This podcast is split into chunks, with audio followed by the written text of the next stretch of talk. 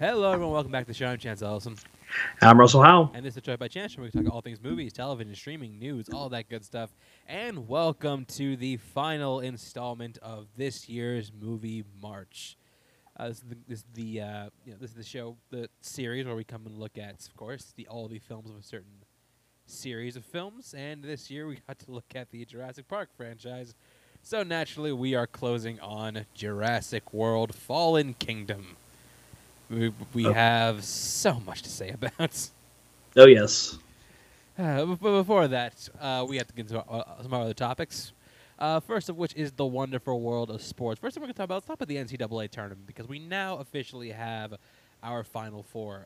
Duke is continuing Coach K's last ride extremely well. They advanced to the Final Four. Beating out Cinderella Story St. Peter's. Again, who the hell is that? But you know what? You made Elite Eight. Good job. Not a lot of schools make it that far, especially one in your case. So Final Four we got are Villanova, Kansas, North Carolina, and Duke.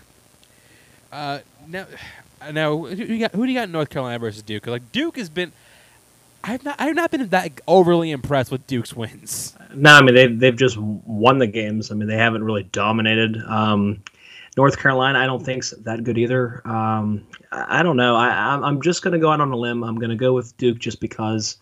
I think they're probably just going to continue this. I would imagine. I don't know. It would be nice to see Coach K win a finals in his last year. But yeah, I'm also going Duke. And on the other side, we got Villanova versus Kansas. Kansas seems like the odds-on favorite. Yeah. I'm not sure. I think Villanova has the potential for an upset here. Nah, I'm gonna go with the Rock Chalk Jayhawks. They've been playing great. Even that game they scuffled with Miami kept them in the game for a while. They ended up blowing them out. Kansas is just they look rock solid though. They look rock solid. I'm not sure they are. And I had in my bracket. I mean, I did have them going to the finals against Gonzaga. So I like to just see one of my teams that I picked fucking get represented. So I'm gonna go with Kansas. I fully gave up my bracket. I gave up. Nope, didn't matter. Didn't win. I did, by the way, call the Final Four for the women's. How about that one? I know it's easy though because you usually ride the number one seeds, but UConn was number two seed, so I had all the ones and then UConn. Suspense.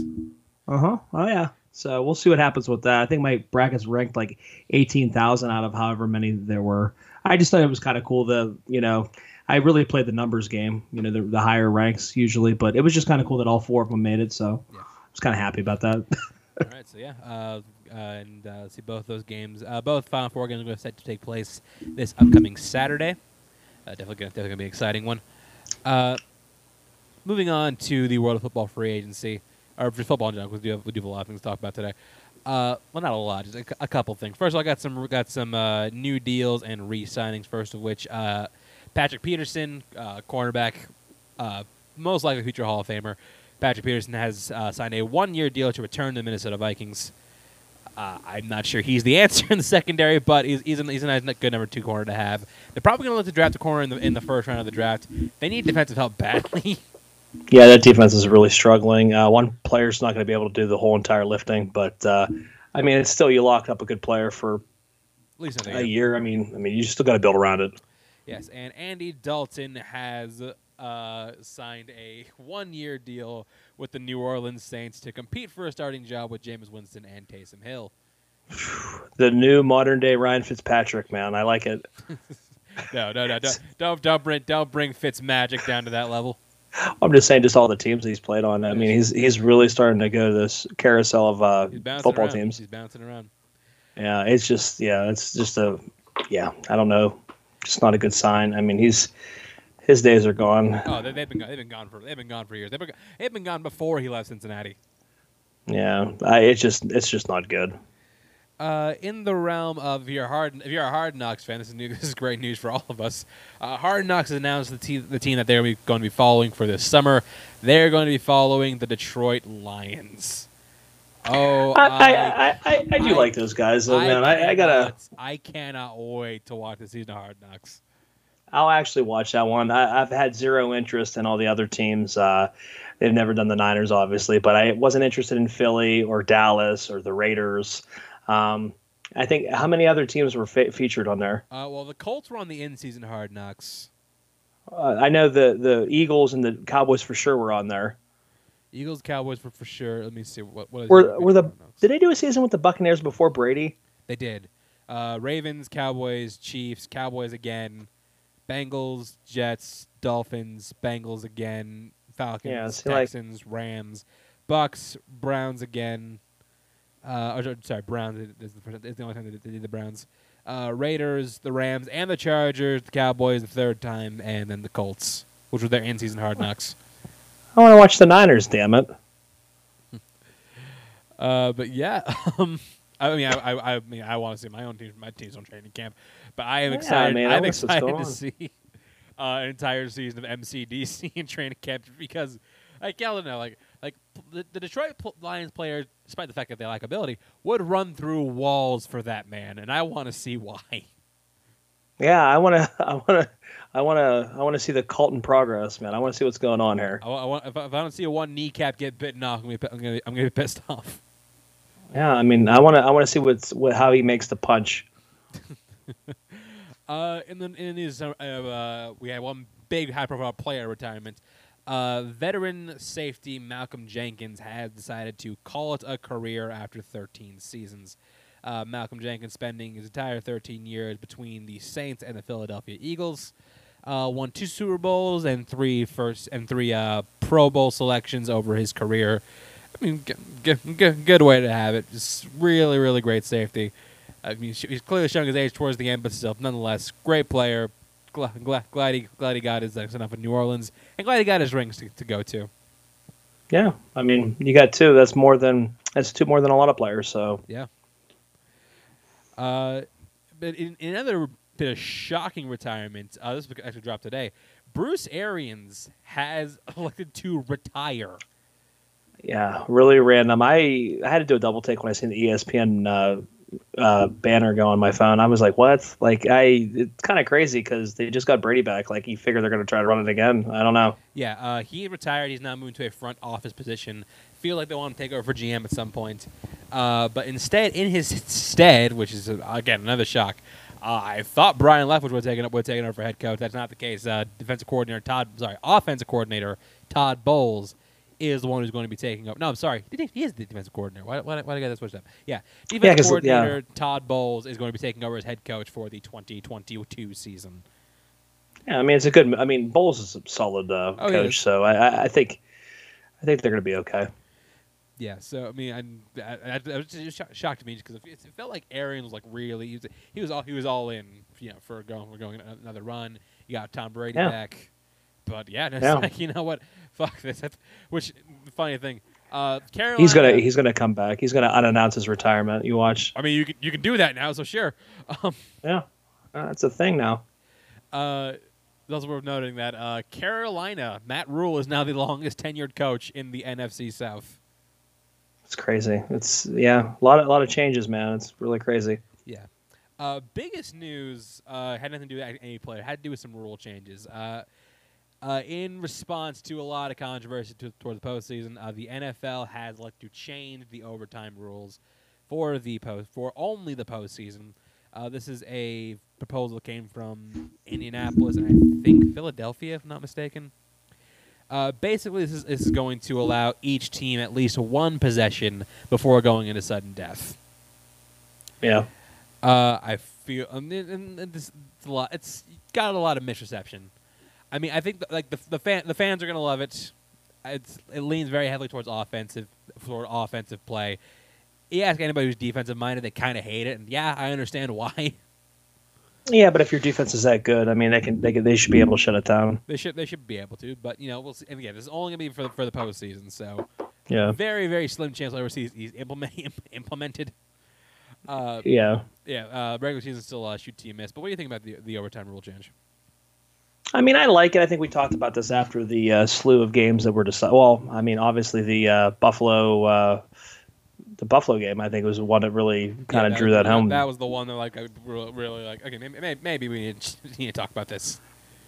I mean, it's just one of those, you know, rules where, yeah, I mean, both teams get the ball. I think, you know, speaking as a football fan, I think you too. Like, if it helps your team actually get a chance to, have an even playing field going into overtime, I mean, I think it's a no brainer. Yeah, I mean, we'll see how it plays out when we get to that situation, which we will at some point.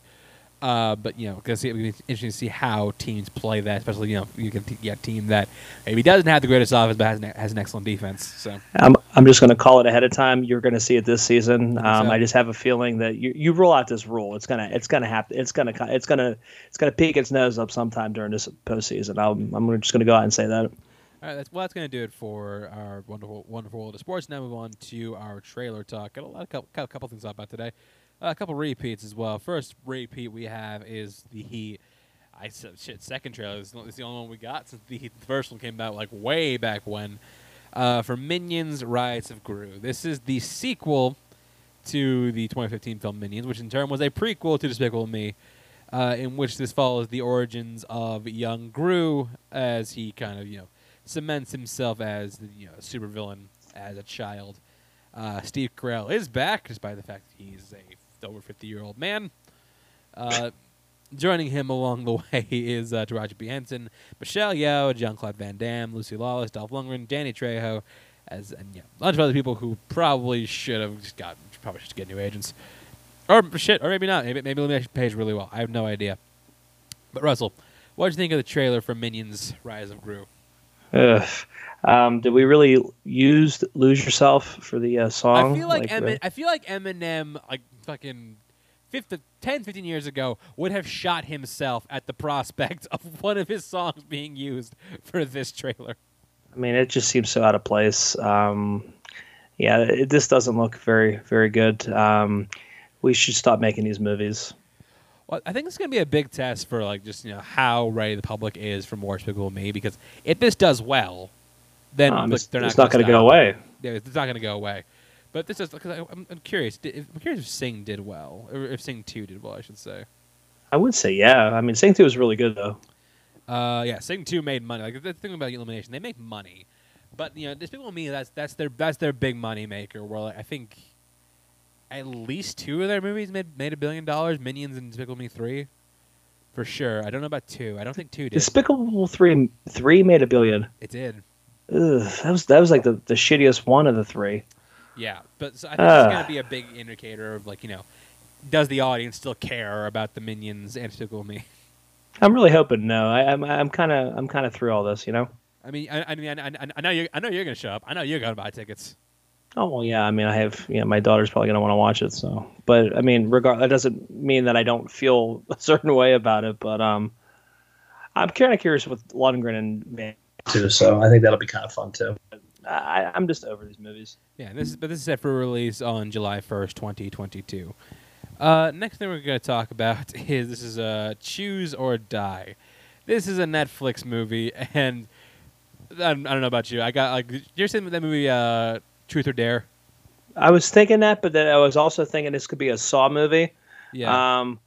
But this movie totally reminded me of Stay Alive that came out a handful of years ago with Sophia Bush and everybody. Yeah. So basically, in this film, movie that I'm surprised doesn't take place in the 80s. No, this is the modern day. Yeah. Someone's playing an 80s choose-your-own-adventure game. Yeah, because boredom. I don't know. Yeah. So basically, Kayla plays an obscure 80s survival computer game in pursuit of an unclaimed $100,000 prize, which I'm sure they'll still pay out after several decades. I mean, hopefully if the company or whatever didn't go under or whatever, Yeah, but yeah, she's now playing for her life. Also features Asa Butterfield, who it's weird seeing him as an adult man. and Eddie Marsan. So, I mean, I think the idea itself is inherently, it's interesting. Problem is, I just think that setting in the modern day, I think, is a mistake.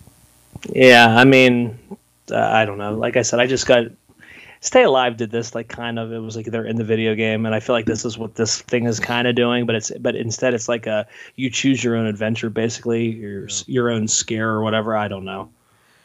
Oh yes, this looks really. I mean, it looks like there's some interesting ideas, and I just want to see if it comes all together at some point. Yeah, I mean, I'm interested enough to watch it. Let's put it like that. Yeah. But yeah, this is set for Amberlynn.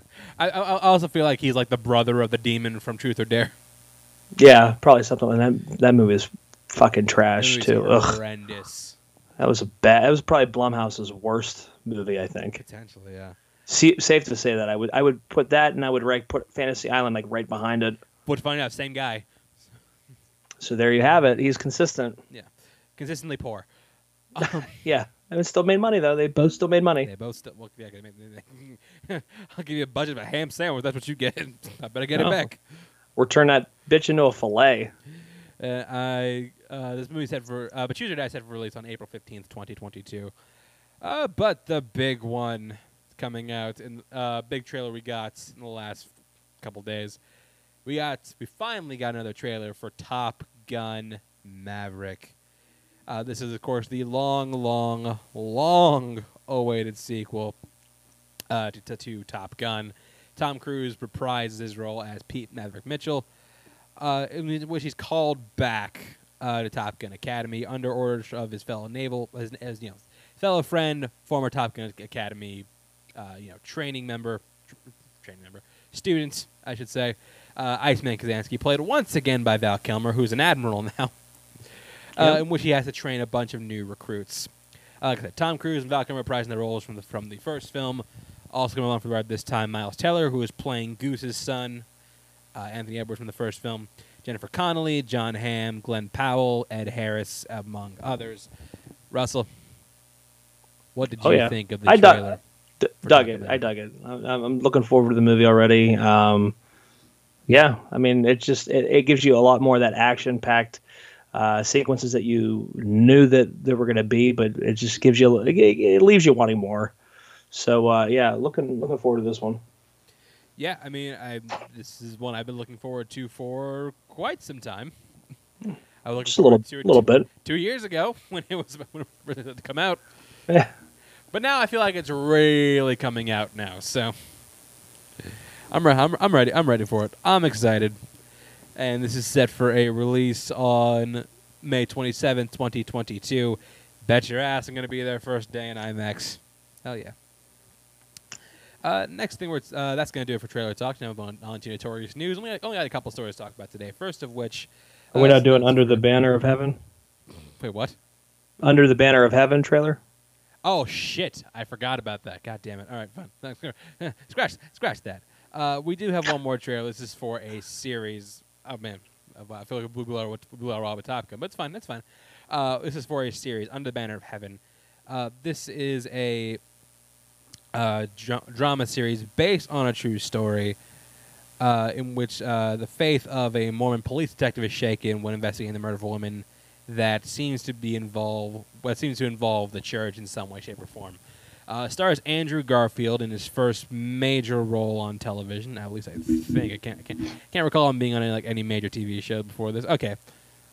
Yeah, he hasn't done anything like mass. He hasn't had any mass involvement in TV since he started, which is actually more impressive now I think about it. Also feature Daisy Edgar-Jones and Sam Worthington along with Wyatt Russell. Russell, what do you think of the trailer for Under the Banner of Heaven? Can we just talk? How busy is Andrew Garfield? Busy. I mean that's a lot. You mean you figure Tick Tick Boom, Spider-Man, Eyes of Tammy Faye, this dude's been putting some work in. Yes. I think it looks good. I do. It gets me a little bit of curious to see. I don't know. Apparently, is it based on a book too? I feel like everything is. Well, it's based on a true story. Or on a true story. Okay. No, I'm sorry. No. Sorry. It's based on a book, which in turn is based on a true story. Oh, okay. Yeah. No, I'm looking forward to seeing it. Andrew Garfield's been really knocking things out lately. I always like these murder dramas, murder mysteries, or whatever. I don't know anything about the case, so I like kind of going into that type of stuff completely blind, just so I you could be not entertained, but you know what I mean. You don't know what the heck's going to happen. You know what I mean. So right. I'm looking forward to it though. Yeah, this is from the minds of David Mackenzie, who did do Hell or High Water, and Dustin Lance Black, who won an Oscar for writing Milk. So good hands, but also I think it's impressive just how big FX has got in the past couple years. I mean, huge. I think what Yellowstone really kind of helped. That was on Paramount Plus. Paramount. So no, but that wasn't FX. Didn't do. That's not FX now. Ah, damn. Okay. Okay then. Never mind. Scratch that then. FX. Well, FX has always been with like American Horror Story and stuff like that. I know. Yeah, American Horror Story was one that really got up, but since then they've been doing better things. Sons of Anarchy. What We Do in the Shadows. Yeah. Like they've kind of become like a hub for like cableized. Premium TV, like it's like HBO on cable. Yeah, it's like the closest thing you can get to watching something rated R, maybe, you know what I mean? But it's still on TV, you know? Yeah, it's kind of wild, like how like prestige that network has gotten. Like look at how many actors they get for their projects. I mean, like acclaimed creatives they get for these projects. I think it's like incredibly impressive. So yeah, I'm definitely looking forward to this. I am a big Andrew Garfield fan, and this is set to release on. Set to debut on April 28th, 2022. Now I move on to Notorious News. A couple stories to talk about today. First of which is the news of an It prequel series. It's announced that HBO Max is going to be doing a prequel series based on the It story, in which we'll follow the It monster as it terrorized the people of Derry for the 27 years, or in periods 27 years prior to its defeat in It Chapter 2. No world whether or not Bill Skarsgård is going to be reprising his role. What do you think of an It prequel series? I kind of dig it. I think it's kind of smart, just because of the fact there are a lot of questions that I think anybody has going into It and It Chapter 2 that really aren't answered, or if they are, they're touched upon really real fast, and you really don't really know. You kind of want to see the origin of Pennywise, so I think this is actually kind of cool. And hopefully they can make it, to where it's just like one huge, concise, series, I guess, or what, or trilogy or whatever, what have you. Yeah, I think it's it's a bit of a give and take, because I think that a lot of horror movies fall into the fact that when you explain the scary thing, it kind of makes it less scary, but at the same time, I think the prospect of it being around for several centuries. Coming out and doing its thing every now and then. I think it does lend for a lot of interesting possibilities. So I think you could do this. I think you could do do a lot of good things with it. I'm curious if Vandy Machete is going to be involved with this at all, because he's like Warner Brothers guy right now. Yeah. So I'm curious what his involvement is going to be with it. But yeah, I definitely think that's going to turn out. We're going to next we're going to talk about, we're going to debrief the Oscars, the good, geez, the bad, and the ugly from the Oscars. So yeah. Do you want to pinch me or slap me? Yeah, we'll get there in a second. So yeah, looking over the the winners before we get to we'll get to like the big thing that happened. Looking over the winners. Dune was the big winner of the night, taking home 6 awards: the category of visual effects, film editing, cinematography, production design, sound, and score. We thought it would get swept. It swept technicals. Much deserved for that crew. Yeah, I mean, I had a feeling, and that was going to happen. That's why I kind of chose different movies, just because I mean, usually movies like that, epic movies like that, usually going to sweep your sound and visual. That really, I mean, it is a surprise, but it wasn't a surprise. You know what I mean? It usually the Oscars usually favor heavy those types of films.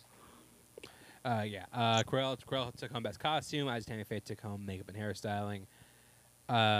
No Time to Die won best original song, which does suck, because I do think I didn't get that. Yeah. Yeah, I mean, I think there are two significantly better nominees already in Be Alive and Dos Rodriguitas. But also, Lin-Manuel Miranda is still not an EGOT. Yeah, which sucks, but I feel like he'll get it eventually. Riz Ahmed is now an Oscar winner due to his producing the Long Goodbye short film. So congratulations to him. I believe first Muslim actor to win an Oscar for not acting, or for producing a short film, because Mahershala Ali won for acting twice. But yeah, Questlove now an Oscar winner for directing Summer of Soul. What else we got? International feature Drive My Car. Drive My Car took home in that one. Encanto won best animated feature, well deserved right there. Screenplay adapted. Sean Heater. I used to say Sean Hader. It sounded more exotic to me. No, Sean Heater. Ended up winning that for Coda, which is a big indicator for the rest of the night. But also, Best Original Screenplay, Belfast. Kenneth Branagh took home his first Oscar. Rightly so, man. Rightfully so. Well deserved. The guy's been an industry vet for a long time. He deserved it. Belfast, great film. So I was happy to see him win. And Gilderoy Lockhart, one of my favorite Harry Potter characters. Best Supporting Actress, Ariana DeBose, ended up taking it home to West Side Story, making Anita the third character in history from which two actors have won for playing the same character. Okay, yeah. Troy Kotsur won Best Supporting Actor for Coda, making the first deaf actor to win an Oscar for acting. Jessica Chastain took home her very first Oscar for The Eyes of Tammy Faye. Well deserved. And Best Actor. Okay, let's preface it this real quick. So, around the middle of the ceremony, Chris Rock came out to present Best Documentary. He then proceeded to make a joke about Jada Pinkett Smith saying she was going to be in G.I. Jane 2. Yeah, it's like, okay, I mean, that's fine. We didn't see what's coming next, because what happened next? Will Smith literally gets up, walks with Chris Rock, just bitch smacks, and goes back and sits down. You're like, okay, yeah, right, nothing. And we're all just like, wait, we're confused. Is that a bit? Is that this plan? And he screams out top of his lungs, and this is not censored in the international broadcast. He screams out, "Keep my wife's name out your fucking mouth." And then he even screams it louder the second time. Yeah. First of all, props to Chris Rock for just taking that and still going. Yeah, because other people would have absolutely been. I don't even know how do you follow that. Chris Rock just took it and ran with it. I think he handled the situation as best as he could. So yeah, internet's been kind of split, surprisingly split on this. First of all, here's what I'll say. I did talk about this on Twitter. First of all, I think Will Smith is more wrong for smacking Chris Rock than Chris Rock is for making that joke. Yes, it was low. Yes, it was low-hanging fruit, and it was not like a super funny joke, but then because Jada Pinkett Smith does. She has an autoimmune disorder, which has caused alopecia, so that's why she has a shaved head now. But yeah, I think that I think Will Smith shouldn't have gone up and smacked the guy. I think it's like I get it. Like, emotions are high, but that just looks incredibly unprofessional. It does, but I think, speaking, I don't know, because if somebody called out my wife on that, I guess, yeah. But here's the thing that really gets me is the fact that Will Smith is shown laughing at the joke. He was. No, yeah, he was laughing at it. Jada looked annoyed, but then it was like, I don't know what happened. She said something. She's like, you better go take care of shit. You wonder why I cheated on you or some kind of shit.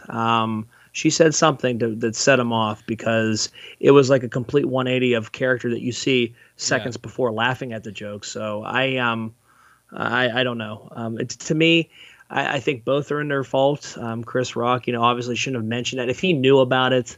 Yeah. Which I imagine he would have. She's been very public about it, and how traumatic experience has been for her. So it is something to me. But the thing is, it was over. Chris Rock didn't press charges. Obviously. So he didn't press charges, didn't file police report. Funniest part about the whole thing was he went back, sat down, and he still won Best Actor later that night. Dude, an hour later, he won Best Actor. Yeah, and then they're talking about taking it away from him. It's like, dude, they clearly voted for him. Yeah, he won it. That'd be stupid ground stake to take away an Oscar. Just because of that, and kind of what I saw, when you posted on Twitter too. It's like they both apologized to one another. Let's just move on from it. I think when Chris Rock declined to file charges, just okay, there's a thing where it's it's not about the public perception anymore. I mean, it's going to be, but it's now a matter between the two of them. So it's just if whether it's solved, whether it's not, who cares? Because it's not a federal thing anymore. But it's their apologies to one another to get through. You know what I mean? It's not. So it's I mean, obviously, all these, and then that's what happens. Twitter and Facebook, everyone's an expert on, smacking people and stuff like that. And who's to blame? And it's just, I don't know. It's just. I mean, look, they apologize. It's fine. Bury it. Who cares anymore? I mean, yeah. I mean, how much of this shit happens outside the doors that we don't see? That shit goes down even worse. You know, you have Ezra Miller, you know. I don't know. It's just it's one of those situations where, yeah, I think both of them are. We'll talk about Ezra in a second, but yeah, I think they're both to blame. You saw Will Smith speaks like 5 minutes. Yeah, and then I feel like he kind of undone what he was saying though because of what just happened before. Well, you know what I mean? He's talking about I'm calling him on to love me, a vessel of blood, my people. But I was like, dude, you literally just like smacked like cold cocked a guy. Like that's what I was saying. I'm like, dude, you're a fucking hypocrite right now. Your speech is completely making you look like a fool. You know what I mean? It's like just sit down, accept the Oscar. You see just how much winning meant it. Like, I'm going to talk about his Oscar win because I was smack aside. I was happy to see him win. I was too. But I really think he was someone who worked, who worked. You can tell how bad he wanted it, and like with that speech, like how emotional he was getting. It was an emotional night for him. No, absolutely, and I think a little bit of that though, the change in personality and the change in just his character, I think really stems from Jada. Yeah. I really think they have something really toxic going on. They do, and it's like the worst. It's one of those like secrets in Hollywood that everyone knows, like their marriage is just like not very good. But it's like, dude, it's like first off, you're the breadwinner, Will. Like you don't need her. Yeah, you know what I mean? You do not need. Anything Will Smith doesn't need is Jada Pinkett Smith money. No, dude, and Jada Pinkett. I mean, great. I mean, don't get me wrong. Set It Off and some other movies that she was in, I love, but. You know, you got to go. It just Will Smith doesn't need that, though. You know, and to me, it's just like a super toxic relationship that, you know, wouldn't. And then you bring him on TV to tell him that you had an affair. Like, what the fuck? Like, yeah. Well, I don't know, man. The marriage is open, but it's so weird. It's like the order of events. Will Smith smacked a guy, won an Oscar, and proceeded to party after. It's just like, damn, that's okay. Yeah, I mean, but I don't know. You know what I did like seeing about Will Smith. You know, he was one of the first people to comfort him after the whole thing. Denzel, man. Yeah, our man. Oh yeah. Like, and I love seeing because like, they cut to Denzel when he won, and Denzel looked so happy for him. He did, and he also said that don't let that when you're on top is when your highest moment is when the devil comes for you. When the devil comes for you, and it's true because the lights are on you. Now is your time. If you mess up or you do something wrong, I have watched a lot. I have watched his speech a couple times because I do like just seeing Will Smith win. And also, I agree. Yeah, just seeing this is like him like full like. Emotional on display. I think it's just fascinating to watch. And well, that and he's juggling with all this stuff, like even with what just transpired beforehand, and what's going on with his, marriage and his open marriage and stuff like that. So he's juggling a lot of that stuff, and then having to compose himself to give a speech for something that he's been eyeing for how long now? You know what I mean? So I can understand a little bit though. Yeah. You know who else helped during commercial break? Oh, Tyler my boy Perry. Bradley Cooper and Tyler Perry, but yeah, Bradley Cooper too. And good old TP, our dog TP. Yeah. Love Tyler Perry. Things are still being weighed as to what to do about Will Smith. To talk about suspending from the academy, expelling him from the academy, which no fucking way that happens. No way. Look, point is they're not gonna take away his Oscar because if you did a list of heinous things done by Oscar winners, he might not even crack top like 50. Yeah, I mean, to me, and plus you need him next year to present to Best Actress, so which may or may not happen. I feel like if it's very likely that he won't be invited next year, which is bullshit though. I don't like that call. Yeah, we'll see what happens, but still, you know what, Will Smith, regardless, smack aside, very happy to see him win. Yeah, and we'll smack our hands together and clap for you. Best Director. Went to that's someone else I was happy to see when Jane Campion, who'd already won for screenplay for I believe The Piano. She finally took on Best Director, industry veteran. Very happy for her. Surprisingly, the only thing The Power of the Dog won out of 12 nominations, they took home one Oscar for the whole night. And we can thank William Bibbiani to point out something. This is the first time that's happened since The Graduate. Graduate, yeah. So I thought that was kind of cool. A little little popcorn trivia for everybody. Yeah, because Best Picture ended up going to the little movie that could. Coda. Yeah. Coda took home the big prize, making it the first streaming movie to win Best Picture, which is kind of crazy considering, like, you look at what Amazon, especially Netflix, has put in, you know, all, like, the prestige directors they get, all the big projects, all the money they put into campaigns. Yeah. They were beat out by Apple TV Plus in, like, one of their infancy years. Yeah, but you still got a Best Director Rama, so, I mean, yeah, there's nothing to hang their head about. No, exactly, but still, very happy to see Coda win. And we'll actually be talking about Coda on our next episode. We're going to start doing, you know, the Best Picture winner every year. So I like that, by the way. I do like that idea. Yeah, we will be talking about Coda next week in full on our next episode. But yeah, overall, the show made a lot of puzzling decisions, just because the thing is, like, okay, because we got to talk about the presentation of the show real quick. So the whole reason that the 7 or 8 categories that were presented off screen was because they wanted to cut down on time. Thing is, they still ran over time. Still ran long. Still was 3.5 hours plus, right? Yeah, still went nearly 4 hours. But the thing that bothers me is that the people that watch that religiously are people like you and I and other people. You know what I mean? So taking those categories out, you know what I mean? Put them in. We're going to be there to watch it anyway. Do you know what I mean? I took a look into it, you know, just because, like, you know, they're talking about, like, you know, the ratings are down for the Oscars. Now I'm looking at the past numbers and looking at it. I didn't realize, because I didn't pay attention to Oscar ratings because it was a thing that never mattered to me. Yeah, because, like, we're gonna watch it anyway. I was gonna watch it anyway. Like, there's no fucking way it gets canceled. So who cares about the ratings? The Oscars at one point pulled in like 40 million viewers a night. A year. Oh, and that was back in what, the 90s, I would imagine, right? Like 90s, 2000s. Yeah. They were coming off of an all-time low last year, with just under 10 million watching the Oscars. They did do better this year. They got around 16 million, possibly more. But, you know, they're still chasing that 40 million viewers, and I honestly don't think they're in a place where that's going to happen. No, that's not going to happen anytime soon. I think they're just chasing after an audience that they kind of already lost, honestly. Yeah, but I think, like, kind of like, you know, what I had said prior, I think it's going to get those people that are, you know, that no matter what, we're going to watch it. You know what I mean? You're going to have your your diehards. They should just focus on keeping the audience. They are, you know, people like us. We're going to watch no matter what because we love movies and we love the Oscars. And we want to see you know, if our favorites win or if they lose or whatever have you. And, you know, it's a celebration of film. That's why we're there. You know, winner is, you know, the excitement of people getting their first, you know, their big moment in the sun. Like, that's why we watch it. We don't watch it for skits. We don't watch it for bits. We just watch it because we like seeing people getting known for their work in film. So and have the fucking orchestra stop fucking playing people off, man. I hate that shit. Well, did you see the fucking Ryusuke Hamaguchi? He's like, you know, I'm not done. Yeah.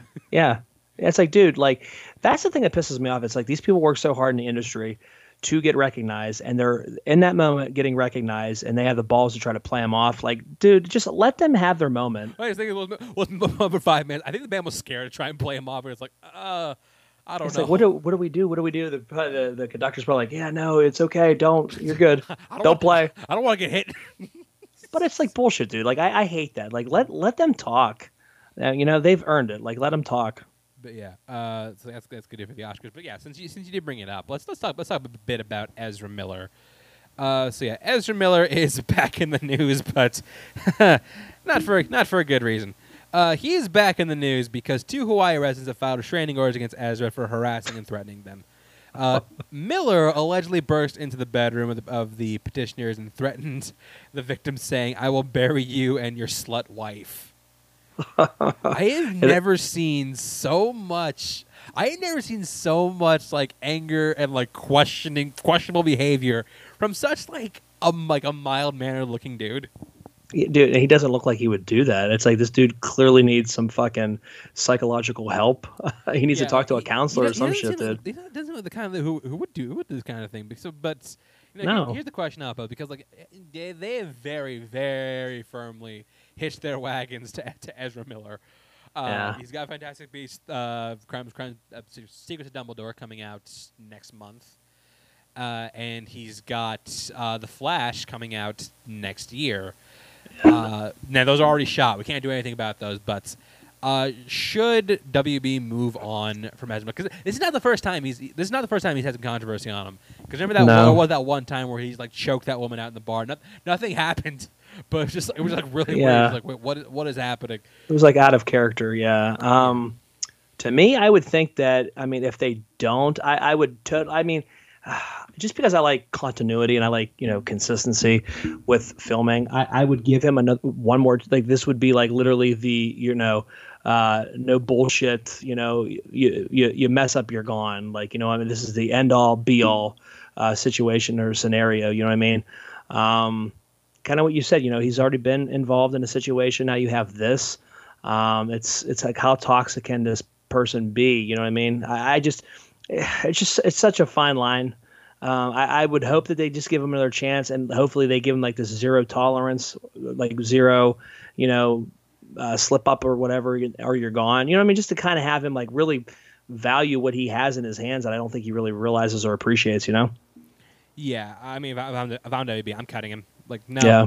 I think at this point, like, Miller is bad for the brand. Yeah. So I think you need to cut your losses and move on. So he is becoming the TO to the DC universe, is what you're saying? Okay. No, but yeah, whatever they do, man. Oh shit, we did forget to mention the one thing about the Oscars. So the Oscars did this new thing where they had polls. Where it's just my god! They had first one was the biggest cheers moments or some shit like that. I just want to say hell yeah to the Justice League, though. Yeah, the biggest cheer moments, and then the fan favorites. So the biggest cheer moments, the top five, they went as follows. It was Neo dodging bullets in the Matrix. And I'm telling you, I'm not going from Dreamgirls. Number 4, 3, Avengers Assemble from the Avengers Assemble moment from Avengers Endgame. 2 was a 3 Spider-Man teaming up in Spider-Man No Way Home, and the number 1 was the Flash entering the Speed Force. Where did the Matrix randomly come from? Then they went from 99 and bounced to like. Where did Dreamgirls come from? Dreamgirls. Like, I mean, you have so many other moments. And then the fan films for 2021. Number 5, Tick Tick Boom. Number 4, Spider-Man No Way Home. When I saw this, I was like, oh. Fuck, what's above this? Number 3 was Minamata, this random Johnny Depp movie that nobody saw. Number 2 was the Camila Cabello starring Cinderella. And number 1 was Army of the Dead. It was a Zack Snyder poll, dude. I think the Snyderverse voted for that stuff. They turned their polls to Twitter, which is stupid because like Twitter is one of the only reasons Zack Snyder has fans. It's a Snyderverse, dude. I'm telling you. Yeah. So, I just think it was ridiculous. It was laughably stupid. But I hope they do it every year because goddamn, it's funny. It is funny, and I hope we get a Man of Steel 2. Just put that in. It didn't happen. There again. Just don't hold your breath, buddy. And last. That's gonna be next year's poll. Last thing we are talking about. Last thing we're talking about today, as far as news goes, this is a bit of a. Bit of a sadder story before we move on to fun times again. Bruce Willis has announced official retirement from acting. Yeah. Bruce Willis has been diagnosed with. I want to make sure I got the disease right. Aphasia, which is a cognitive disorder, which basically means he's going to lose his ability to communicate. So yeah, he can't really. He's not going to be acting anymore, which. I mean, if this, I don't know if this has been an ongoing thing. I think this has been an ongoing thing, which would explain why he's been doing so many movies, one with an earpiece and two, so many movies in general, like even straight to DVD streaming stuff, just because, you know, trying to save money when you can't act anymore. But yeah, look, Bruce Willis, despite the fact that you did start phoning in at a certain point, when you did deliver some absolute classics in your heyday. Yeah, I mean, the Christmas classic Die Hard will always stand the test of time. Shit, Die Hard, Pulp Fiction, Unbreakable, Sixth Sense, fucking The Last Boy Scout. I like that movie. Shit, Looper, which we talked about on the show. 12 Monkeys, which is great. Sin City, which I like a lot. This is a guy who just constantly worked. And you know what? When he was, when he was in his heyday, he showed up and he was always just like this really excellent presence on film. So I'm really gonna miss seeing him in movies. I understand it's a health issue, and it's nice to have him as he was, but still, I'm gonna miss seeing him and stuff. yeah, all good choices, and definitely somebody that, you know, we grew up seeing for so long. I mean, you know, obviously, like you said, in Pulp Fiction, Die Hard, all great films. Definitely a good actor. It's really sad to see this type of disease take an actor from us. I'm glad we did get the Bruce Willis roast before all this happened. Yeah, that's good to have in the books. Yep. Yeah, Bruce Willis, your work's never gonna be forgotten. Enjoy your retirement, buddy. And that's gonna do it for Notorious News. We now move on to our movie of the week, Jurassic World: Fallen Kingdom. So, yeah, like I said last week, Jurassic World was a monster hit. Like, I think even WB was surprised by how much money this made. Yeah. So naturally, a sequel was all but inevitable. It was dated about a month later. It was dated for June of 2018, the one the sequel dated for. Colin Trevorrow, director of the first film, was announced to not be returning for this one. Instead, we were getting director of The Orphanage, The Impossible, J.A. Bayona, working on this one, which I thought, okay, interesting. Interesting choice. I like the guy. Very good director. Yeah, but then the marketing started, and something felt off on this one. Something felt off on this one from the beginning. Yep, wasn't quite right. Yeah, wasn't quite. The marketing wasn't quite where we expected it to be, considering the first two films. But you know, we were optimistic, and despite the fact that this movie only made like marginally less than the first one, did not capture audiences or critics in the way the first Jurassic World did. Yeah.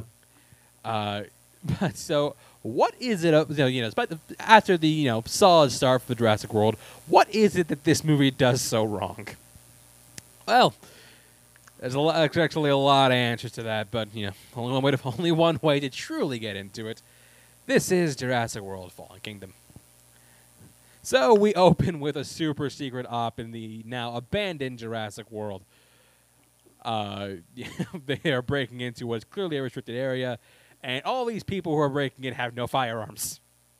Yeah, because if you're going to break in somewhere, you don't want to have protection. Break into a restricted place filled with dinosaurs. Nah, we're not going to bring any guns. It's fine. No, we're good. They're not going to harm anybody. Don't even worry about it.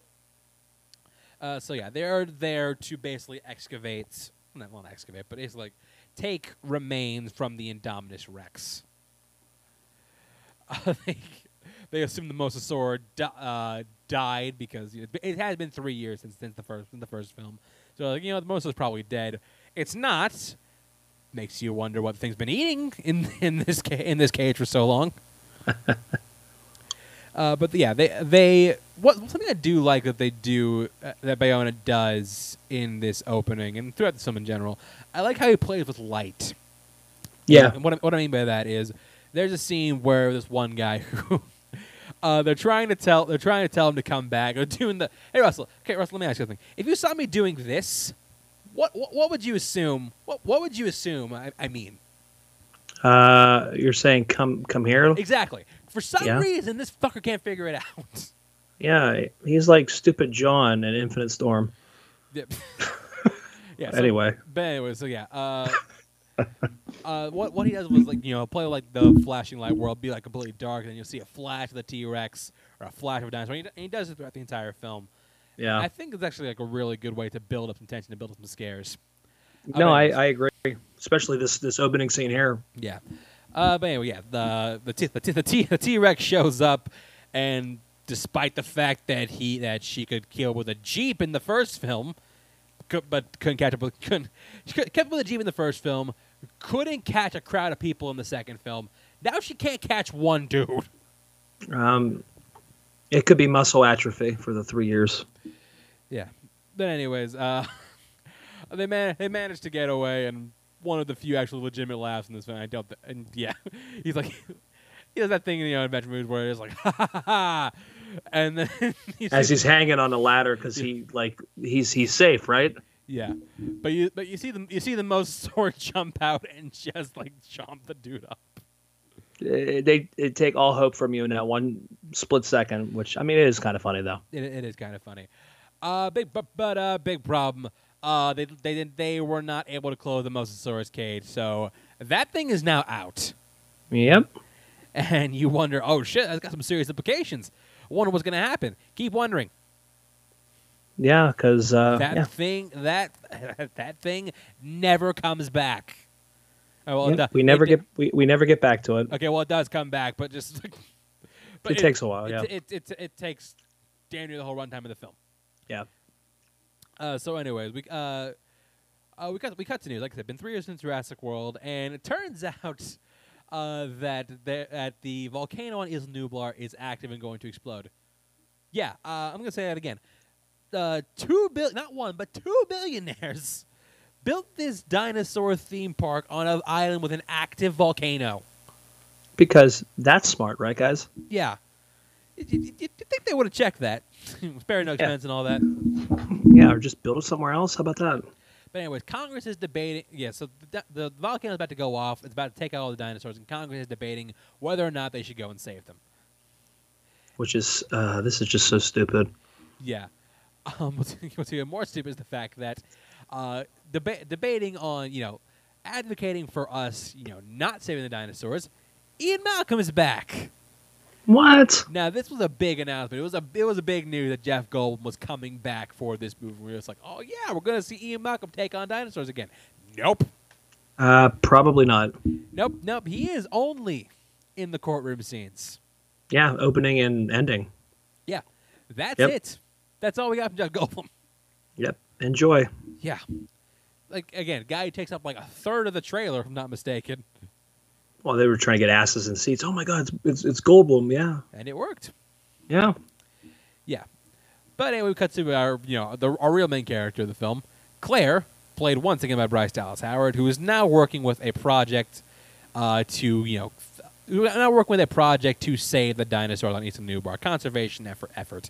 Because after running a park that nearly killed a bunch of people, did kill a bunch of people. Well, let's advocate for him. She now is like very, very into keeping these things alive. Yeah, for that nobody would do. This is one of the biggest faults of this film. And character was a problem in the first film, but at least there was some consistency here. There was some consistency there in the first one. This one, she and Chris Pratt, which we'll get to in a second, she feels like a completely different character. Yeah, like I feel like this movie is like a piece of Swiss cheese. There's so many holes in it, Yeah. Yeah, her character's completely changed. Even Pratt's has changed up a little bit too. Yeah, it's. Yeah. I don't. Yeah, like this doesn't even feel like the same person from the first film. No, and less feet too in this one, guys. And less heels. Oh yeah. Tarantino gave up his director of photography. Yes, he was like, you know what? We've seen enough feet. Go ahead. Yeah. Well, Congress has made a ruling. They elected to not save the dinosaurs. Let nature take its course. Meanwhile, there is another alternative solution to this whole thing. Claire is called to the estate of a mysterious billionaire. Like, you're like, okay, who is this guy? And they got a picture of John Hammond in their house. And in case you forgot who that was, the movie spells it out for you. Yeah. Yeah, because I really need a reminder of who John Hammond was. Especially if you're sitting, in a theater. I mean, this is the 5th movie in the franchise. You know who he is by now. Yeah, this is Eli Mills, played by Rafe Spall, someone who's taken over Lockwood Estate. So, the house that she's at right now belongs to Benjamin Lockwood. Who Benjamin Lockwood? Of course, John Hammond's partner. Yeah, the guy they talked about never. Yeah. John Hammond's super close friend and partner who we're just now hearing about? Yeah. Such a strong friendship. It took 4 other movies till we finally hear about this guy. Yeah. So they have another island which they want to take the dinosaurs to so they can live out their days in peace. Oh, okay. Yeah. Oh, Benjamin Lockwood, played by James Cromwell. Great actor. Great fucking actor. Oh, yeah. Deserves much better than this movie. Yeah, I'd rather watch Babe Pig 7. Oh, Babe Pig in the City than this shit. But I was also going to say Babe Pig in the City is actually really good. But yeah, so anyway, they're deploying a mission to go and save as many dinosaurs as they can. Because they have about 11 different species. Yeah, something like that. But there is a special interest in Blue the Velociraptor because she is potentially the second most intelligent animal on the face of the planet.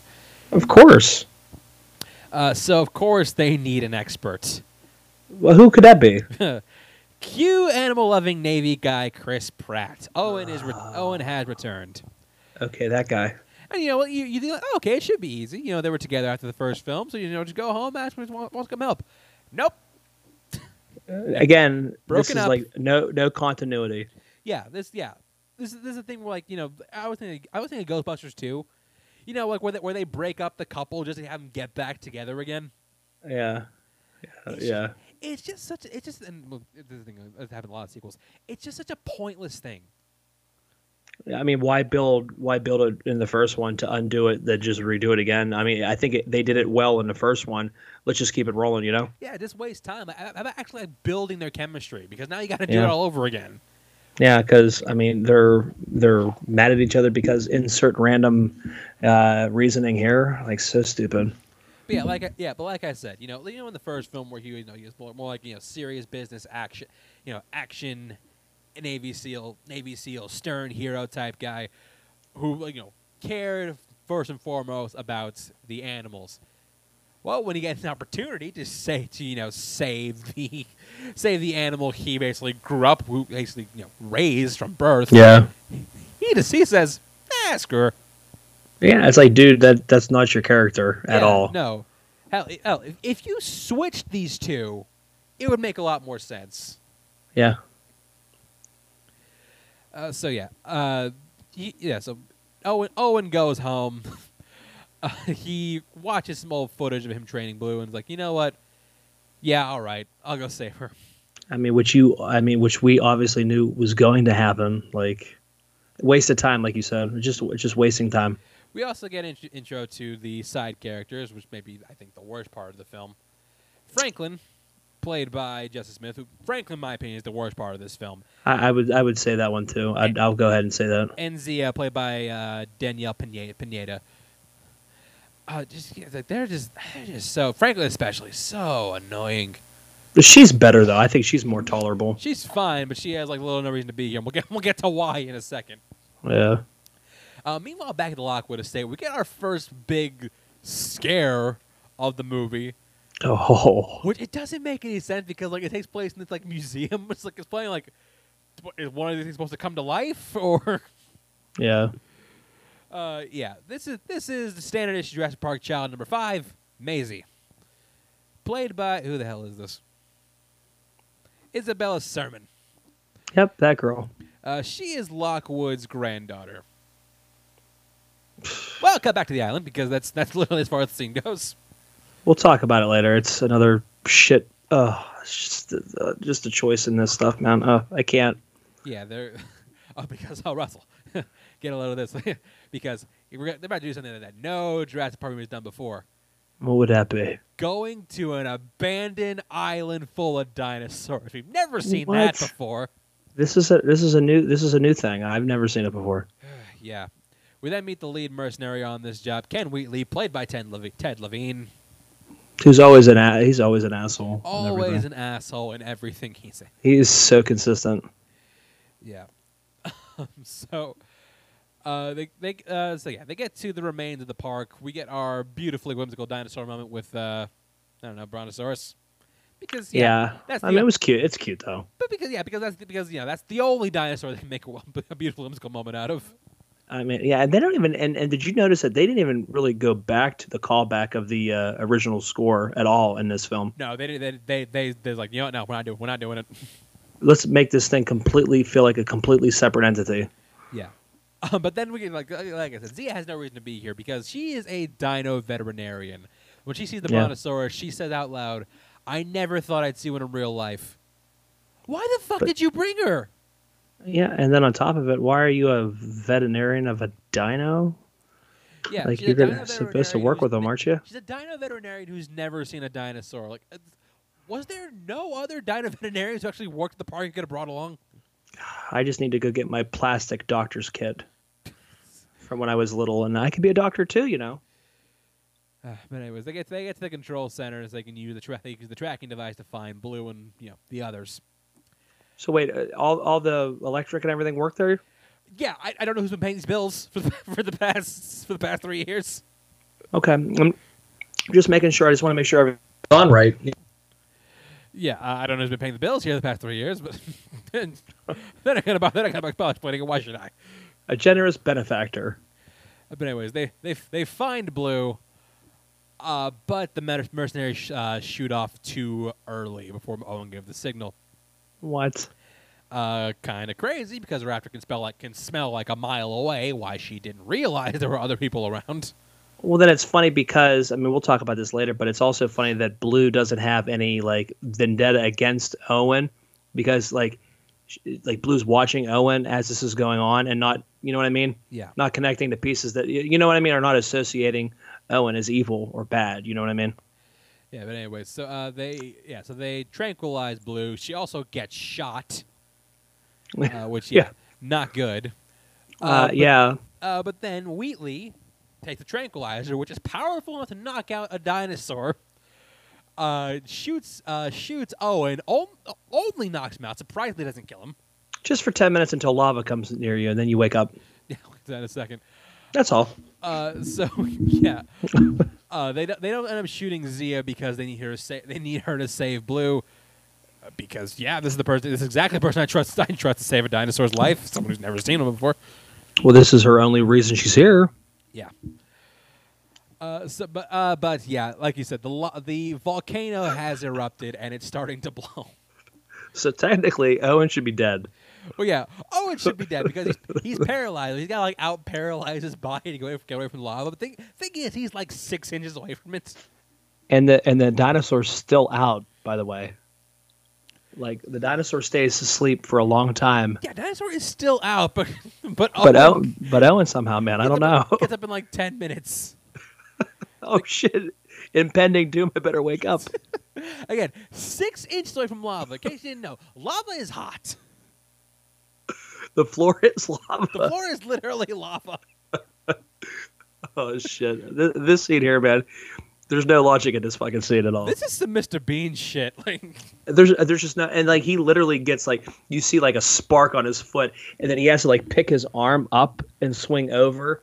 And what do you think? Like the log is going to save him? Is going to be a barrier for the lava? Well, but the tranquilizer, I guess, wore off again. Blue still knocked out. Yeah, I mean, Owen. I think it's only. I guess if you're bigger, you retain it more. I don't know. I don't understand that. Yeah, but so also Claire and Franklin are trapped in the control center because the mercenaries are trapped in there. And at the end, a dinosaur ambushes them. Well, not ambushes them. He managed to sneak in to the compound. I do like the scene where like the lava's trickling down, and you see. I do too. And you see like the silhouette of the thing. It is a pretty cool, shot. Yeah. And I will give credit. The effects in this film are actually quite good. No, they are. I mean, but it's just the awful, you know, continuity of this film. I think that really makes the movie suffer. Yeah. So, or lack of continuity, I should say. Yeah. So Owen catches up with them. The dinosaurs, of course, are all running for their fucking lives. They need to get behind something because they don't want to get squished. They get behind one of those old gyro balls. What are the odds that's still there? Yeah, what are the odds that's still here? I mean 3 years. I mean, that ain't going to be gone or anything. And still work? Come on, no way. Which, by the way, that's the one they forgot to mention. Speaking of things that they forgot to remove, when they go in to find Blue, they find him at the wreckage of the car from the first film, which is weird because, like, They removed the wall, but left the car. Yeah. Laziness. Yeah, but anyway, so yeah, they hide behind the ball. It manages to work. The dinosaurs just do not run over this thing. Mm-mm. They get him inside, but one dinosaur just like ambushes them, and Owen just stares at it. It's just like, or he could be like actually going into the ball. Get inside the ball. Get inside the ball. But no big deal. He can run like pretty much right with it. Well, he's also interrupted by the T-Rex, which feels like it was supposed to be his big entrance, but we literally saw it early in the film, so this is pointless. Yeah, they kind of ruined that "oh my god" moment. Yeah. So yeah, they're rolling down, and Owen has to like keep up on foot. But let's get into some volcano science really quick. So basically, he's being followed by a cloud of ash. That's called a pyroclastic flow. First of all, that thing can move at moves at an average speed of like 60 miles an hour. So there's no way, unless this guy is Ezra Miller, the Flash. Unless you're the Flash or Tom Cruise, you're not outrunning this thing. Wow. Which he doesn't. It catches up to him. Thing is, though, that thing gets hot. That thing can be heated up to 1,000 degrees. It doesn't matter. He can't die. So yeah, yeah, it will literally melt the flesh right off his bone, so it's fine. But he jumped. Okay, but he jumped in the water. If lava touches boiling, if lava touches water, that water gets to boiling temperature, so he would like die like a lobster. Yeah. But I will admit, it does make way for a really cool, suspenseful scene where they're trying to get out of the gyrosphere. Yeah, I mean, it does. Despite the fact that, yeah, literally nothing about the scene makes any goddamn sense. No. But anyway, Owen manages to get him out, and they see that the dinosaurs are being captured. What? And they're being flown away to a pretty far-off location. So they manage to walk there in a few seconds. This is true. Yeah, as they see, they've been, you know, kidnapping dinosaurs for quite some time while everything's been out. Yeah, it's the underground market for this stuff, of course. We see that Wheatley has gone from like full-on Disney cartoon baddie, taking all like first of all being all about the money and taking like trophy, like he should have like Jack's dinosaur teeth. Yeah, and like anybody cares. It's so stupid. It's like, this character's such an asshole. It's also like, dude, volcano, seconds count here. Yeah, it's like I don't give a shit about a tooth. I'm trying to save my life. So they have to get back onto the boat, and they're driving this truck. They're driving this truck and try to like, jump onto the ramp as it's taking off. They do it. Nobody fucking notices. Yeah, and on top of it, then she kicks the gear up and it goes even faster. Like, and nobody pays attention. Yeah. They just now made it onto the ship. Yeah, not a single person noticed this truck flying out. The boat is taking off. Yeah, and there were like don't even say like there's nobody on there. There were people in the walking past them. Yeah, yeah, it's like. So, like why is how did nobody notice this? And then this following scene and then fucking stupid. And then she just does the, you know, oh, put on a baseball cap. I'm a completely different person. Oh, you're doing a Clark Kent disguise. I got you. Yeah, the Clark Kent. Yeah, we got the quote unquote sad moment of the movie. There's just Brontosaurus. It's fucking awful. He comes up here and just like, all right, I'm ready to go. Hey. He's like, wait a minute, guys. What the hell? I can't swim. Okay, and my thing is, it's over 3 o'clock. My thing is, if you like your dinosaurs so much, and you're like, you know, why the fuck are you watching this? Yeah, like look away. Yeah, like I'm not watching this like dinosaur being helpless on an impending doom with a volcano and dying. Like I'm sorry. Yeah, literally burning to death. And you want to know something like even crazier? That's apparently the same Brontosaurus from the original Jurassic Park. Really? No, you gotta do them like that. Yeah, it's like a weird retcon. Like that's so stupid. But anyways, yeah, the island is now completely destroyed. So look, I'll give them credit for this. They went to great lengths to establish that they cannot do the same thing in the next Jurassic Park movie. Yeah. We then get to the actual plot of the film. Eli Mills, who is now the villain of the movie, despite the point wasn't trying to hide it very very well earlier, but yeah, he's now the villain. Is trying to set up a dinosaur auction. Oh, God. Yeah, with Toby Jones, by the way. He plays really good assholes in movies too, though. Yeah, he's coordinating this thing with Ray Spall. The funny thing about him is just like I'm pretty sure the dinosaurs is like, you know what? I don't think you're wasting my time. I got more important things to do. If I'm ready to follow, I'm just like, really, okay. You know, what? Like I'm sitting there watching, like, what are you doing? That is more important. That is more important or more interesting than this. You're not going to get anybody else that deals dinosaurs. So I don't understand. Yeah. What could you possibly be doing? That is more interesting. I have. But anyways, yeah, they're setting up the auction and they're unveiling, you know, the piece de resistance, if you will. The whole reason they needed blue specifically is because they're trying to build a new. They're trying to do hybrids once again. Yeah, you know, something that we've never seen before. Yeah. So they're modeling a new hybrid. It's going to be based on the genome of the Indominus Rex and the Velociraptor, calling it the Indoraptor, which is kind of weird considering the Indoraptor was already part Velociraptor. Yeah, I don't understand the name of it. Not to mention, you know, yeah. Yeah, why not make a smaller version of the thing that destroyed an entire park that nobody can get to listen?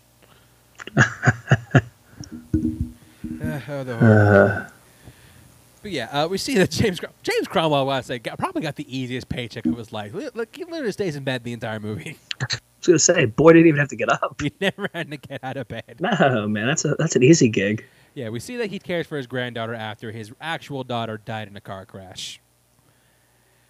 Now we cut back to the actual ship. Blue's been shot and she is losing a lot of blood. So they need to perform a blood transfusion, but they need blood of a predator, something with, you know, I think it's like nothing more than 3 toes. Yeah, so I mean this should be easy, right? I don't know who would be the prime suspect for this. Yeah, there's one on board, so they have to get blood from a T-Rex, which oh, okay, that's easy, right? Look, I'm not an expert in dinosaur anatomy, and I don't think Zia is either, but I don't think that would work. I mean, shit, if my dog needed a blood transplant, would blood from a wolf work? And the other thing is, like, how could you fill their veins? Yeah, I don't know. But also, why did you have the mercenaries try and go get it? Because it seems dangerous. Yeah, I don't know. I will say, though, the animatronic work, like I said, the effects here are great. The animatronic work on the T-Rex in this particular scene, fantastic. Oh, fantastic. I mean, it's completely lifelike. That definitely does bring the suspense up a couple notches, but yeah. Yeah, so they managed to get the blood and get out without getting eaten by the T-Rex. And we also see that back at the Lockwood Estates, we see the real villain behind all this, Dr. Wu. What? Yeah. Again, I don't know when this guy went from being just a random scientist to being like the foremost authority on dino genetic splicing. Guy's been studying. I don't know. Again, weird. The guy who was literally in like 2 minutes of the Jurassic Park, the first Jurassic Park, now the most important person in this franchise. I mean, he's had what 25 years of study. Yeah, I guess where he's been spending his spare time. I mean, that's got to go through college. Got my doctorate.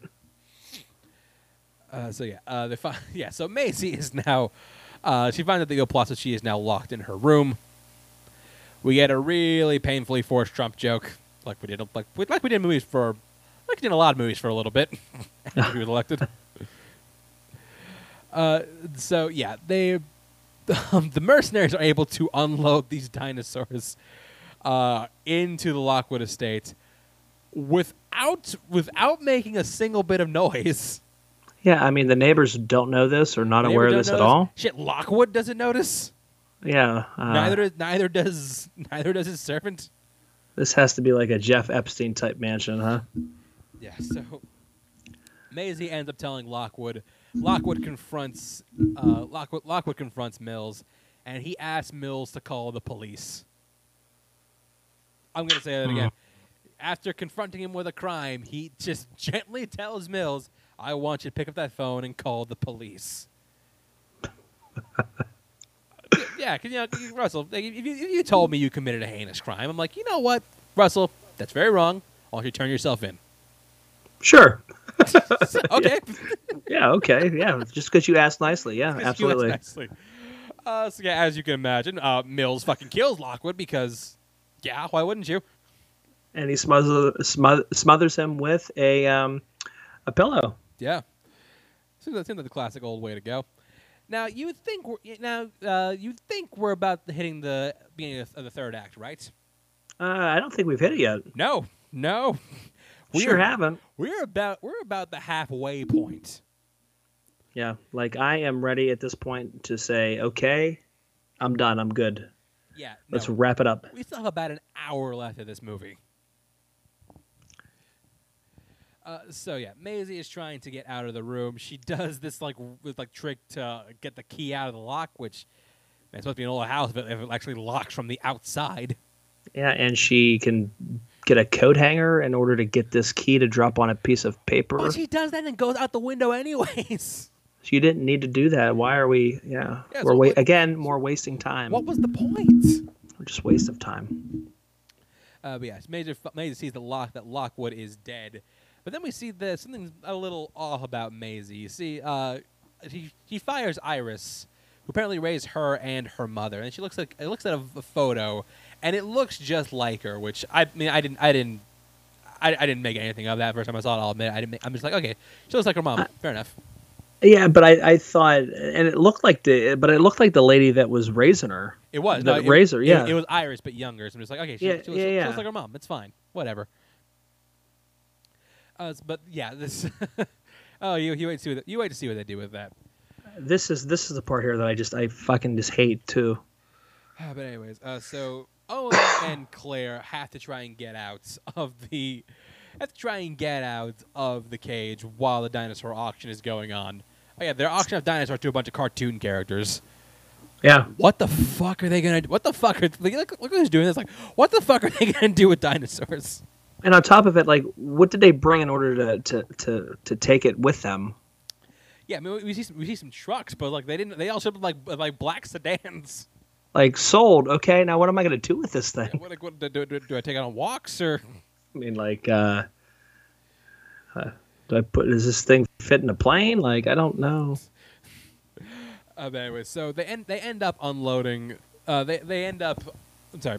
Owen and Claire use the help of a dinosaur in the next cage to try and escape their own cage. It ends up working, and then we see we see the dinosaurs officially turn into cartoon characters. He does like the whole like thung. Yeah. I was like, okay, yeah, no, you're Looney Tunes at this point. Like, you ain't no dinosaurs. Yeah, it's like, where are the dinosaurs at? Yeah, so they end up meeting Maisie, and they end up meeting Maisie, who takes them to the top floor. Gain her trust really quickly, and takes them to the top floor to go and check out this dinosaur auction going on. So the auction's over. They sell all their species, but then they for some reason decide to show coming attractions. Yeah, I mean, duh. Yeah, so they end up deciding to, show this new dinosaur, genetically bred hybrid they got, the Indoraptor. This is the one they're talking about earlier. This is the prototype, and the cool thing about this one is it responds to command. If you take a gun with a sonic laser on it, it responds to a sonic pulse, and it will go kill that person.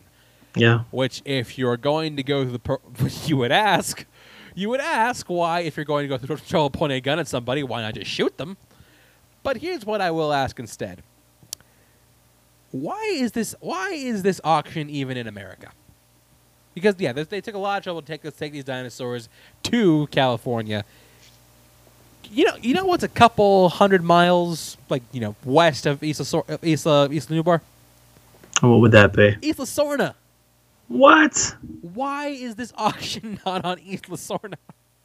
Because, I mean, where are we going to fill the time? What are we going to do? Not to mention how we're going to get dinosaurs in the U.S. for the next movie. I mean, listen, we'll talk about the post-credits scene. We better be getting it. Yeah, we'll get to that in a second. But yeah, I think the response has been just ridiculous because, like, not only do you have to take this gun everywhere, but you got to, like, haul this raptor everywhere. Yeah, like this is the only gun that it responds to. Yeah, this seems like a massive. It seems much easier to shoot somebody if you're going to do this. My thing is, why don't you just do away with the sonic sound and just have it respond to the laser? Yeah. If it's going to respond to it, it's going to respond to it. But also, like, why even if you're not going to sell it, why are you even showing it? Well, and that's the other thing. Well, they weren't, and then all of a sudden it was like people started saying money, and then it was like, oh, well, why don't we just get rid of it? We can make $28 million off of it. Why not? We can always make more. Yeah, we can always make more. Apparently, so. Yeah, it's also another scene that like this very easily could have been shaved down for time. A lot of this movie could have been shaved down for time.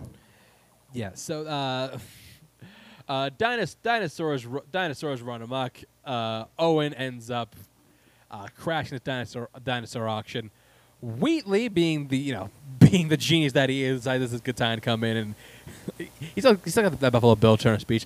I want my bonus. Yeah. He decides he wants to take a two from the holy shit murder source. Yeah, because you're in a cage with it. What's going to happen, right? What follows is surprisingly not the dumbest thing in the movie. And the other thing is that thing really going to rip out a tooth that's that big? Yeah, but also, dumbest thing about this whole sequence is the fact that the Indoraptor straight up looks and smiles at the camera.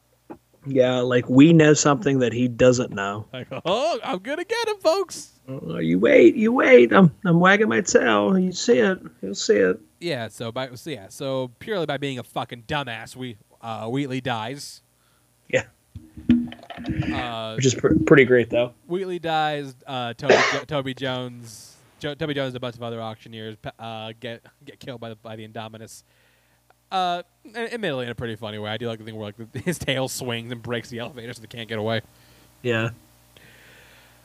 So the rest of this movie is basically just like it's like Luigi's Mansion, but with a dinosaur in it.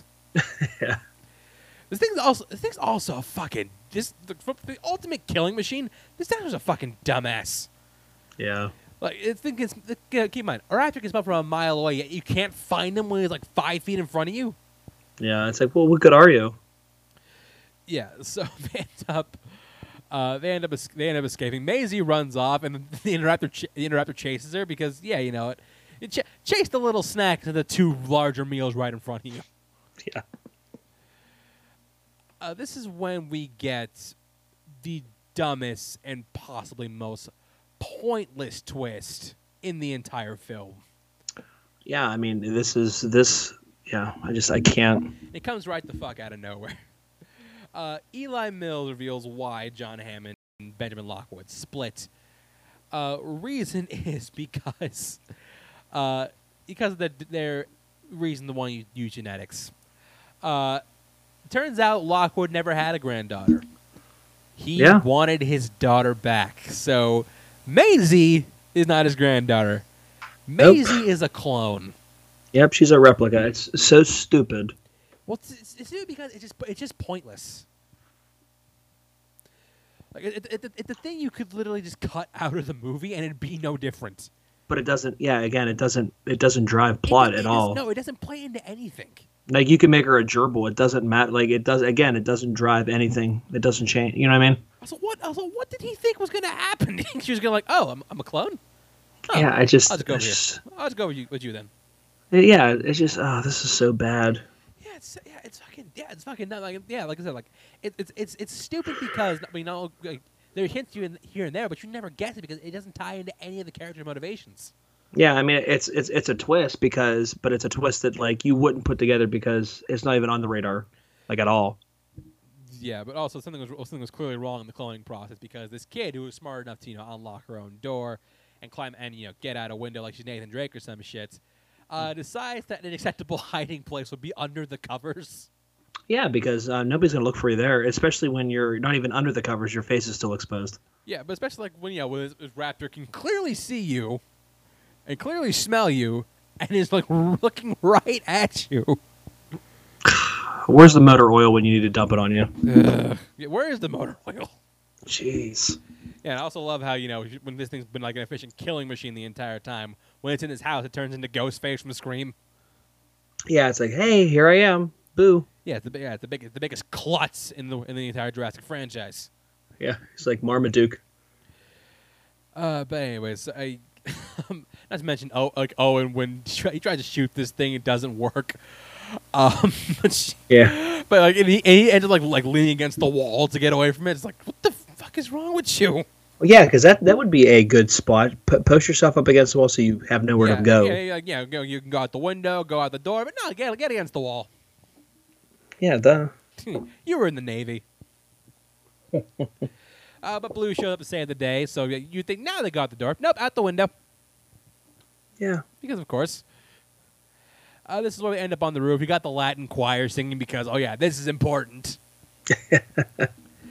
And then we see Blue and the Indoraptor go at it one last time. Indoraptor falls through the glass and then fall on this like triceratops skeleton. Impaled, the thing is now dead. Perfectly placed, by the way. Perfectly placed. And Blue doesn't get hit? Yeah. Wow, that's crazy. Meanwhile, in the underground lab, we got a bit of a problem because there's a toxic gas leak. So if they don't get it out, all the dinosaurs are going to die. What? So Claire ends up letting all the dinosaurs out of their cage, and they're contemplating whether or not to press the big red cartoony button that's going to open the doors to let them free. Come on, they have to press it, don't they? I don't know why you don't just push that button first, let the gas out. Yeah. But, you know, one of the mature decisions of this movie, they decide to, you know, stop messing with nature and that their love of animals is not worth the millions of people who are going to die because of these things. So they decide not to push the button. Good thing you have my little sociopath to push the button. Yeah, I mean, she's going to do it, duh. Yes, she decides to push the button, let the dinosaurs free because her reasoning, they're alive like me. Yeah, okay. Yeah, they're about to eat a lot of little girls like you, too. Yes, dinosaurs are free. Killer dinosaurs are free, and they are coming towards your home. They're coming towards your home, and they're going to fucking eat you, all because of this kid. Lock your doors. Hide your kids. Hide your wife. Also, I think every character in this one took stupid pills because... There's a dinosaur stampede. Eli Mills decided the best place to hide is under the van. Yeah, because you couldn't possibly get trapped in there. Yeah, and also, you know, there's no way a dinosaur could step on this thing. Yeah, or move it out of the way to make you exposed. But yeah, and this is where things get teed up. Dinosaurs are now free to wreak havoc in the U.S. and take over the world. They play it like it's big global threat, but you think about it, like there are only like what 40 different dinos from like 11 different species. Yeah, I don't think this is the big global threat they want it to be, but they're playing it off like it is, and you end up with the classic line, "Welcome to Jurassic World." Oh, yep. Okay. All because of this tyke. Lots of innocent men, women, and children are going to die, all because of Maisie. Unbelievable. I want to bundle you up and call you my little psychopath. And, you know, if you thought that was enough, this one actually does have a post-credit scene.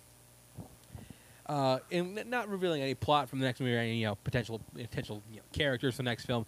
No, this is a plot point. This is a scene revealing pteranodons in Vegas. And that's it.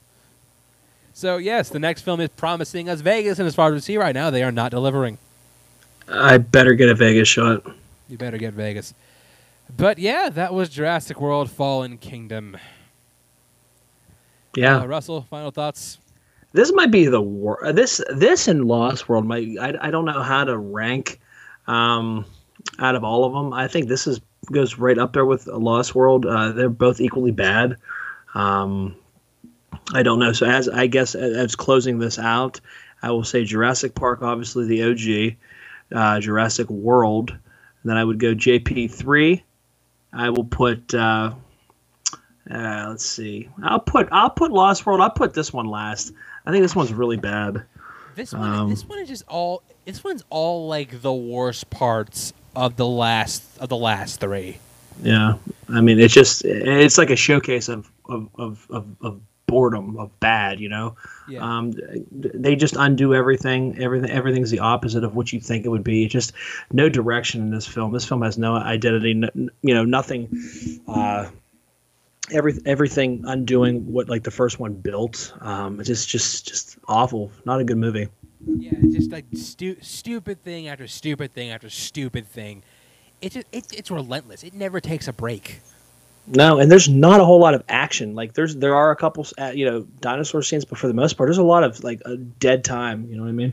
Yeah, it's paced. It's paced horribly. The last half of the movie feels like it goes on forever. Yeah. And yeah, honestly, I feel like I'd probably rather watch Jurassic Park 3 than this. It's shorter. Oh, absolutely. Which I mean, crazy for you to say because like you would swear up and down. You're like, no, that's not. Oh, dude, this. Yeah. Absolutely. I think it was because of our March Madness that we do our series study where, yeah, I definitely have a different appreciation, I'll put in quotes, of JP3. But it's clearly not the worst in the franchise. But it's far, far, far from the best. Yeah. Yeah, man, I think this is the biggest problem with this film is it just goes all in on the stupid elements and just nothing lands, nothing connects. The character moments don't work. The dinosaur moments a lot of times don't work.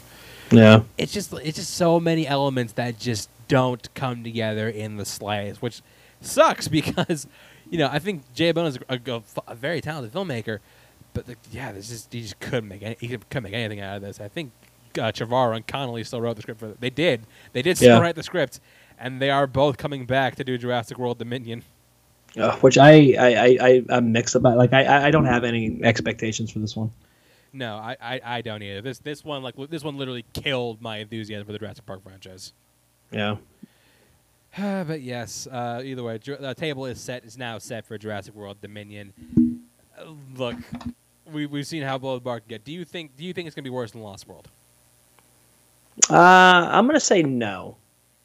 I'd be impressed if they made something worse than Lost Worlds, honestly. I mean, you'd have to really try super hard. I think this movie is going to be middle of the road, but I don't have much hope in it. But I think it'll be better than a Lost World.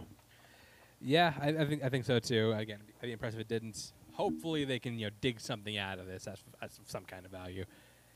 That's gonna do it for us here today. And as far as by chance, Russell, I'll plug before we head out. Yeah, Notorious by Chance is the Facebook group. Go ahead and get there. That's where we put our polls up. We won't be putting one up next week, but we'll be back to the polls the week after. Guys can also find us on YouTube, Notorious by Chance. You can find me on Twitter, Instagram, Chance_91. Check out the Movie Fury Schmodown, where I do compete. My match recently just went public. First of all, Bibiani, so you can go and check that out if you like. And yeah, like I said, we will see you next week where we review the Best Picture winner, Coda. We will see you then.